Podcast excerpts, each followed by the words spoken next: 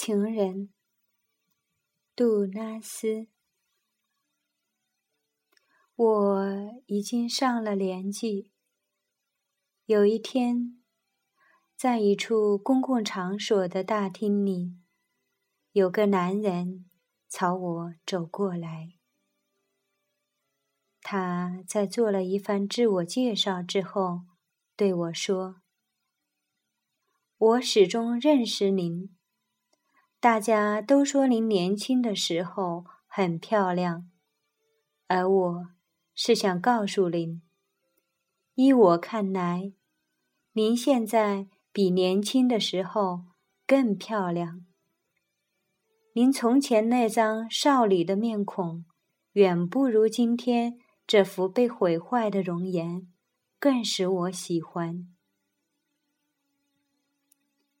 我常常忆起这个只有我自己还能回想起。而从未向别人谈及的形象，他一直在那里，在那昔日的寂静之中，令我赞叹不止。这是所有形象中最使我惬意，也是我最熟悉、最为之心荡神驰的一个形象。